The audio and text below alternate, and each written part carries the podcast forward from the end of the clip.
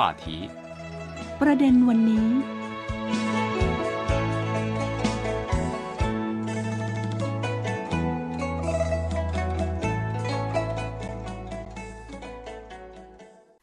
สวัสดีค่ะท่านผู้ฟัง ขอต้อนรับเข้าสู่รายการประเด็นวันนี้ ออกอากาศจากสถานีวิทยุ CRI กรุงปักกิ่ง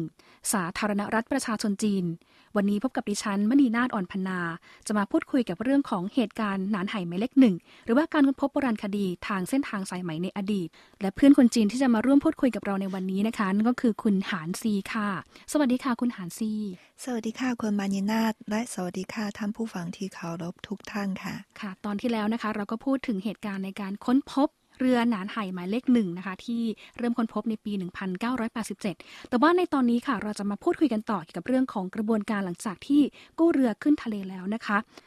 สำหรับเรือเหตุการณ์หนานไห่หมายเลขหนึ่งนะคะ เป็นเรือสินค้าที่จมใต้น้ำกว่า 800 ปีค่ะ เป็นลักษณะของเรือที่ต่อด้วยไม้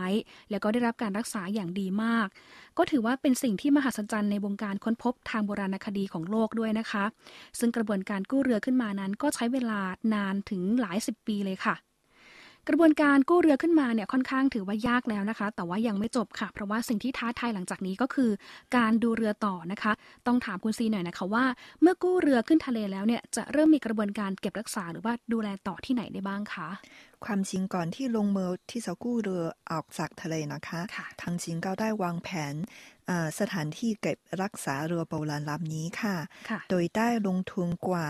200 ล้านหยวน เพื่อสร้างพิพิธภัณฑ์เส้นทางสายหมายทางทะเลขึ้นมาค่ะสำหรับเก็บรักษาเรือหนานหายหมายเลขหนึ่งค่ะ พิพิธภัณฑ์แห่งนี้เป็นพิพิธภัณฑ์การค้นพบทางโบราณคดีใต้น้ำขนาดใหญ่ เพียงแห่งเดียวในเอเชียค่ะ ซึ่งพิพิธภัณฑ์เส้นทางสายหมายทางทะเล ได้สร้างวิหารแก้วผลึก เพื่อจัดวางเรือโบราณหนังหายหมายเลขหนึ่ง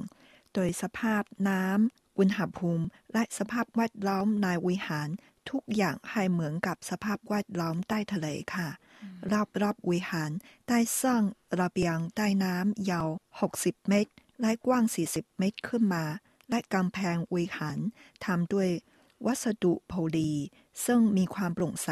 เพื่อให้ผู้ชมได้ดูเรือโบราณลำนี้อย่างใกล้ชิดค่ะ ค่ะ ก็ถือว่าเป็นการให้ความสำคัญนะคะ แล้วก็ทุ่มงบประมาณเต็มที่เลยนะคะ ในการดูแลรักษาเรือลำนี้เอาไว้ด้วยนะคะ แต่ถ้าค่ะพูดถึงหลักฐานที่พบในเรือลำนี้เขาบอกว่ามีมหาศาลนับแสนแสนๆชิ้นนะคะค่ะโบราณวัตถุที่ค้นพบจากเรือลำนี้เนี่ยมีอะไรบ้างคะคุณหาซีคะจนถึงทุกวันนี้นะคะ นักโบราณคดีได้ค้นพบโบราณวัตถุกว่า1นึ่งแสนแปดหมื่นชิ้นจาก เรือหนังหายหมายเลขหนึ่งค่ะ วัตถุโบราณที่พบเห็นมีทั้งเซรามิก เหรียญโบราณ ผ้าไหมเครื่องเงิน เครื่องทอง เครื่องทองแดง เครื่องเหล็ก เครื่องดีบุก เครื่องเขืนตะเหลาจนซากสัตว์และต้นไม้ต่างๆ ค่ะ นับว่าได้วัตถุโบราณมากที่สุดในประวัติการค้นพบทางโบราณคดีใต้น้ำของจีนค่ะ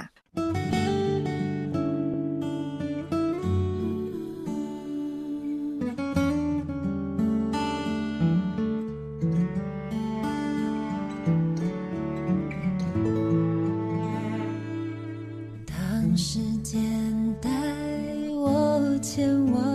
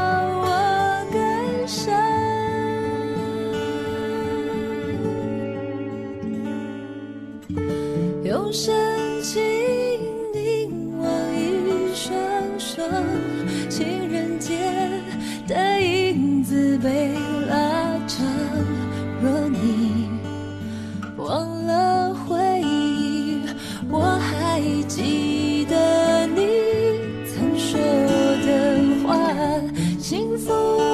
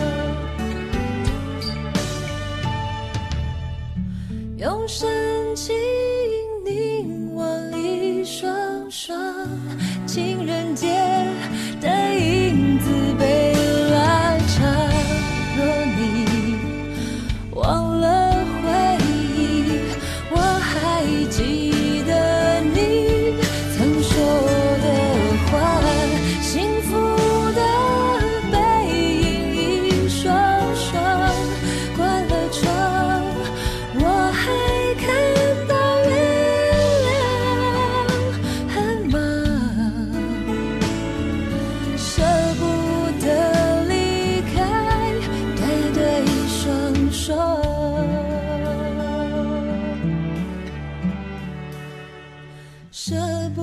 得离开，对对双双。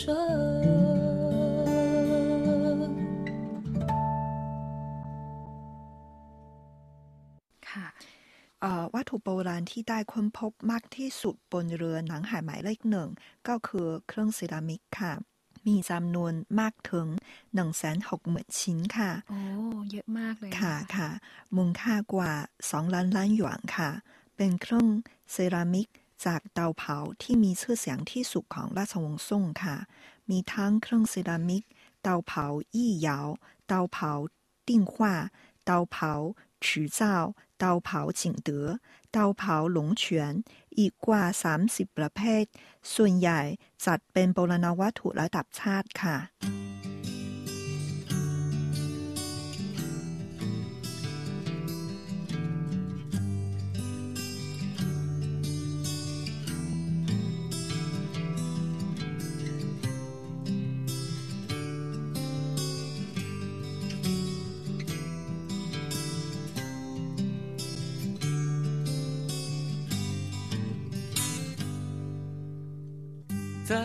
很久很久以前，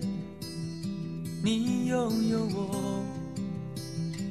我拥有你。在很久很久以前，你离开我，去远空翱翔。外面的世界很精彩，的世界很无奈。当你觉得外面的世界很精彩，我会在这里衷心的祝福你。每当夕阳西沉的时候，我总是在这里盼望你。天空中虽然飘着雨，我依然等待你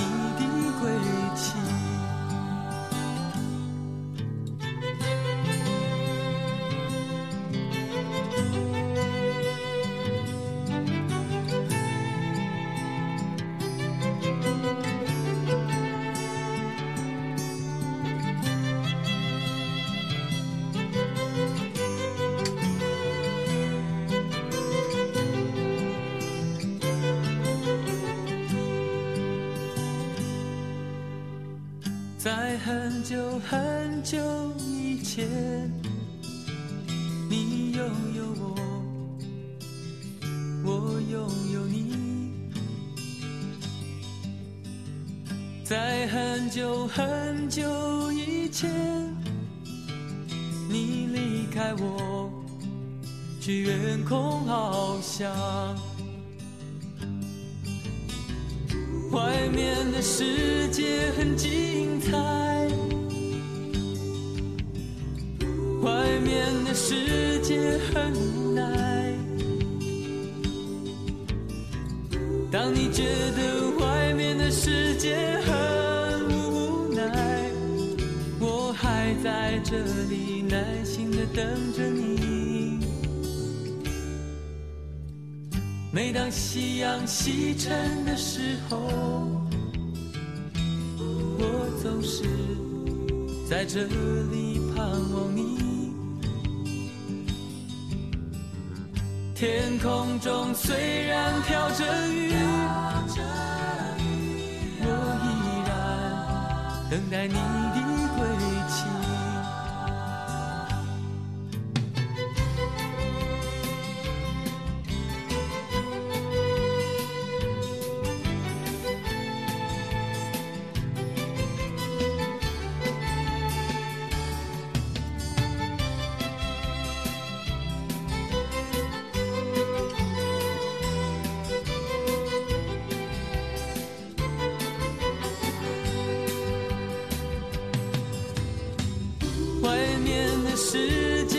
精彩，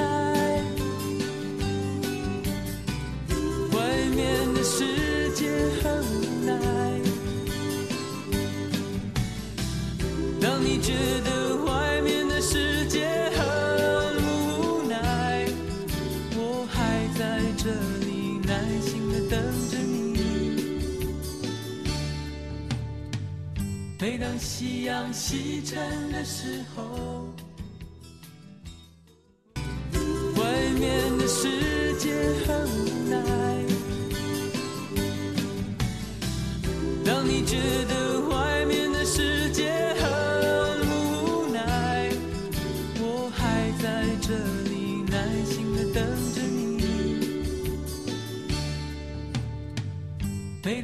夕阳西沉的时候。ที่น่าสังเกตก็คือนะคะ เครื่องเซรามิกดังกล่าว มีหลายชิ้นออกแบบตามสไตล์ต่างชาติค่ะ เช่น เครื่องเหล้าและเครื่องชามเซรามิกสไตล์อาหรับค่ะ แสดงให้เห็นว่าในสมัยราชวงศ์ซ่งการค้าเซรามิกของจีนพัฒนารุ่งเรืองมากค่ะ ลูกค้าสามารถส่งตัวอย่างภาพที่ต้องการ เพื่อให้โรงงานจีนผลิตเครื่องเซรามิกตามภาพที่ส่งมาค่ะ นับเป็นการผลิตตามไปสั่งลูกค้าจริง ๆ ค่ะ ซึ่งผู้เชี่ยวชาญด้านเครื่องเซรามิก ของจริงพอเห็นโบราณวัตถุเหล่านี้ก็อดอุทานไม่ได้ว่าศึกษาวิจัยเครื่องเซรามิก เกือบทั้งชีวิตชีวิตเลยนะคะ แต่หลายชนิด ที่เพิ่งมีโอกาสเห็นเมื่อกู้เรือหนังหายหมายเลขหนึ่งขึ้นมาค่ะ หลายอย่างก็ไม่เคยได้ยินด้วยซ้ำเลยค่ะเป็นสิ่งที่แปลกใหม่มาก ๆ เลยใช่ค่ะก็พบครั้งนี้ก็คือไม่ต่ำกว่า1นึ่งแสนหกหมื่นชิ้นด้วยนะคะ ใช่ค่ะ ใช่ค่ะค่ะ ค่อนข้างมีคุณค่าทีเดียวค่ะ แต่ถ้าพูดถึงเรื่องของยุคเซรามิกของจีนยุคหนึ่งเนี่ยก็ถือว่าเป็นยุคที่ค่อนข้างน่าสนใจทีเดียวนะคะ คุณซีค่ะยุคราชวงศ์ซ่งค่ะ นับเป็นยุคเครื่องเซรามิกจีนรุ่งเรืองที่สุดยุคหนึ่งค่ะ เมื่อเทียบกับเซรามิก ราชวงศ์หมิงและราชวงศ์ชิงต่อมานะคะอของราชวงศ์ซ่งจะเน้นสีสันที่เรียบง่ายค่ะ สรุปสั้นๆก็คือส่วนใหญ่จะเป็นสีเดียวค่ะ เตาเผาที่มีชื่อเสียงในสมัยราชวงศ์ซ่งมีเตาเผาติ้งเหยาจุนเหยากวนเหยาเกือเหยากับ หรูเหยาค่ะ พร้อมกับราชวงศ์ซ่งย้ายราชสำนักมาอยู่ที่ภาคใต้ของจีนช่างฝีมือดีๆ ก็เดินทางจากภาคเหนือมาอยู่ที่อำเภอจิงเต๋อเจิ้งค่ะ ซึ่งตั้งอยู่ทางภาคใต้ของจีนและได้นำเทคนิคการผลิตเซรามิกที่ทันสมัยจากภาคเหนือค่ะ แล้วก็เทคนิคการผลิต เครื่องเซรามิกของอำเภอจิงเต๋อเจิ้นก็พัฒนารวดเร็วค่ะอ๋อด้วยเหตุนี้ก็เลยทำให้เราเข้าใจถึงที่มานะคะ ว่าทำไมจีนเนี่ยเขาถึงมีการพัฒนาเซรามิก แล้วก็ดังมากในในเรื่องของเซรามิกนะคะ เพราะว่าก็เริ่มมีที่จะการ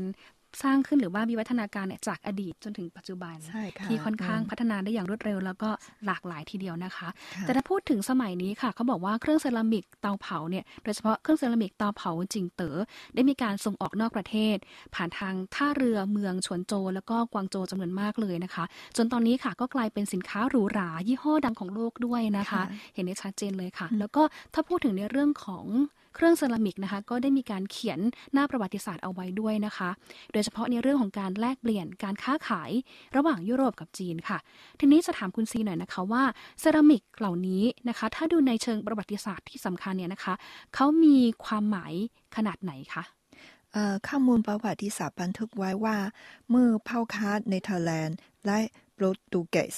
ส่งค่ะเครื่องเซรามิกจีนไปยังยุโรปนะคะ ราคาของเครื่องเซรามิกจีนเท่ากับราคาทองคำเลยค่ะ ตำราจีนโบราณบันทึกไว้ว่า เครื่องเซรามิกราชวงศ์ซ่งส่งออกไปยังกว่า 50 ประเทศ ที่ไกลที่สุด ได้ขายให้ประเทศแอฟริกาตามเส้นทางสายไหมทางทะเลด้วยค่ะโอ้โห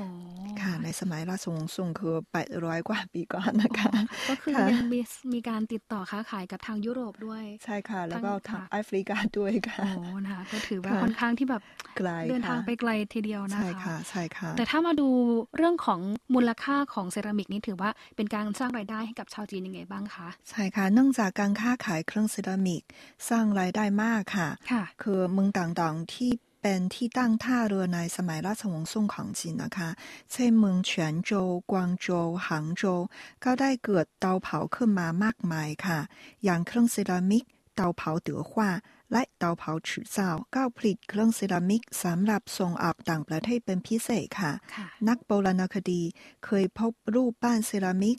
ที่บริเวณ เตาเผาฉือเจ้าซึ่งมีหน้าตาเป็นคนฝรั่งค่ะอืมก็แสดงให้เห็นว่าความคึกคักของการค้าขายเซรามิกที่ท่าเรือเหล่านี้ค่ะอืมในสมัยราชวงศ์ซ่ง ธุรกิจเครื่องเซรามิก ที่มณฑลฮกเกี้ยนและกวางตุ้งคึกคัก ชนิดไม่เคยมีมาก่อนค่ะค่ะเอ่อเฉพาะมณฑลกวางตุ้งก็พบเตาเผากว่า 80 แห่งค่ะโอ้สามารถผลิตเครื่องเซรามิก ปีละหนึ่งล้านกว่าชิ้นค่ะ ตามราจีนสมัยโบราณบันทึกไว้ว่า ตัวเรือขนส่งใหญ่มากกับมาพ่อค้าต่างจองพื้นที่ขนส่งสินค้า พื้นที่จัดแน่นมากจนไม่มีที่นอนค่ะ สินค้าจัดอยู่บนเรือ แล้วกลางคืนลูกเรือต้องนอนบนสินค้าเลยค่ะ ไม่มีที่ว่างใดๆ ถือว่าเยอะมาก ๆ เลยนะคะค่ะ ผู้เชี่ยวชาญสังเห็นว่า เครื่องเซรามิกราชวงศ์ซ่งที่พบเห็นในประเทศเอเชียตะวันออกเฉียงใต้ส่วนใหญ่เป็นเครื่องเซรามิกจากเตาเผากวางตุ้งนี่เองค่ะ ค่ะ ก็ถือค่ะว่าเป็นสินค้าที่ขึ้นชื่อของจีน แล้วก็นับว่าเป็นสินค้าหรูหราอันดับ ของโลกเลยนะคะโอ้นะคะแต่ถ้าถามว่าในอดีตเนี่ยเซรามิกของจีนเนี่ยได้รับความนิยมมากมายขนาดไหนนะคะ ก็บอกว่าในสมัยนั้นเนี่ยชาวต่างชาติ นิยมเครื่องเซรามิกจีนอย่างมากเลยค่ะ ซึ่งการใช้เครื่องเซรามิกกลายเป็นสัญลักษณ์ แห่งสถานะของสังคมด้วยนะคะ ก็คือใครใช้เซรามิกก็ถือว่าคนนั้นเนี่ยมีฐานะค่อนข้างที่จะดีเลยทีเดียวนะคะ ซึ่งทุกวันนี้ค่ะในพิพิธภัณฑ์เอเชียตะวันออกเฉียงใต้เนี่ยก็ได้มีการเก็บเครื่องเซรามิกเตาเผาเต๋อฮว่าของราชวงศ์ซ่งไม่น้อยทีเดียวนะคะ ก็มีหลายชิ้นที่สามารถเก็บเอาไว้ให้คนรุ่นหลังเนี่ยได้ศึกษาแล้วก็ได้ เรียนรู้กันด้วยนะคะ ในช่วงนี้หมดเวลาแล้วนะคะ เดี๋ยวในช่วงหน้านะคะ เราก็จะมีโอกาสพูดคุยกันอีกนะคะ เกี่ยวกับเรื่องของเซรามิกของจีน แล้วก็ไทยในอดีตเนี่ยมีความหมายมีความสำคัญกันอย่างไร แล้วก็มีความเกี่ยวข้องกันอย่างไรที่สามารถเล่าถึงเรื่องราวจากอดีต และยึดโยงจนถึงปัจจุบันนะคะ แต่ว่าในช่วงนี้หมดเวลาแล้วนะคะ เราสองคนต้องลาท่านผู้ฟังไปก่อนนะคะ ขอบพระคุณและสวัสดีค่ะ สวัสดีค่ะ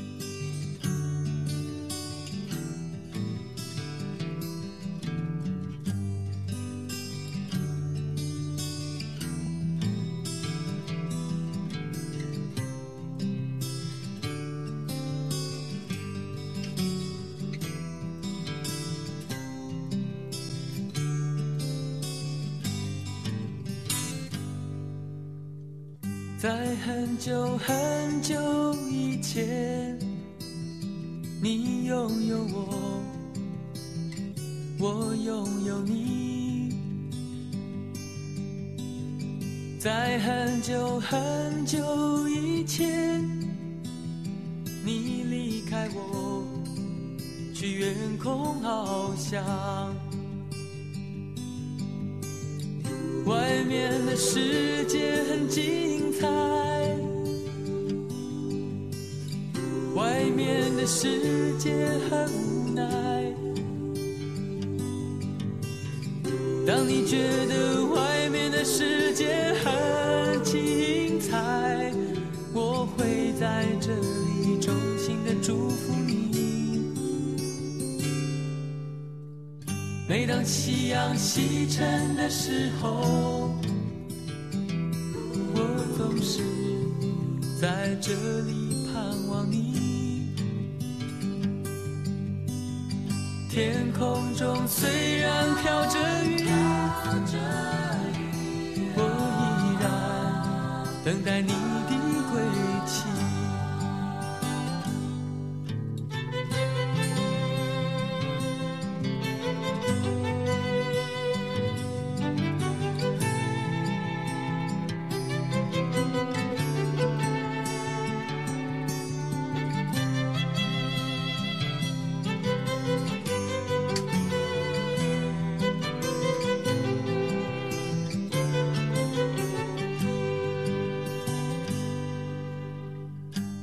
很久很久以前，你拥有我，我拥有你。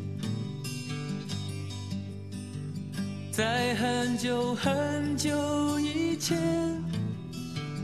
你离开我，去远空翱翔。外面的世界很精彩，外面的世界很无奈。当你觉得外面的世界很无奈，我还在这里耐心的等着你。每当夕阳西沉的时候，我总是在这里盼望你。天空中虽然飘着雨，我依然等待你的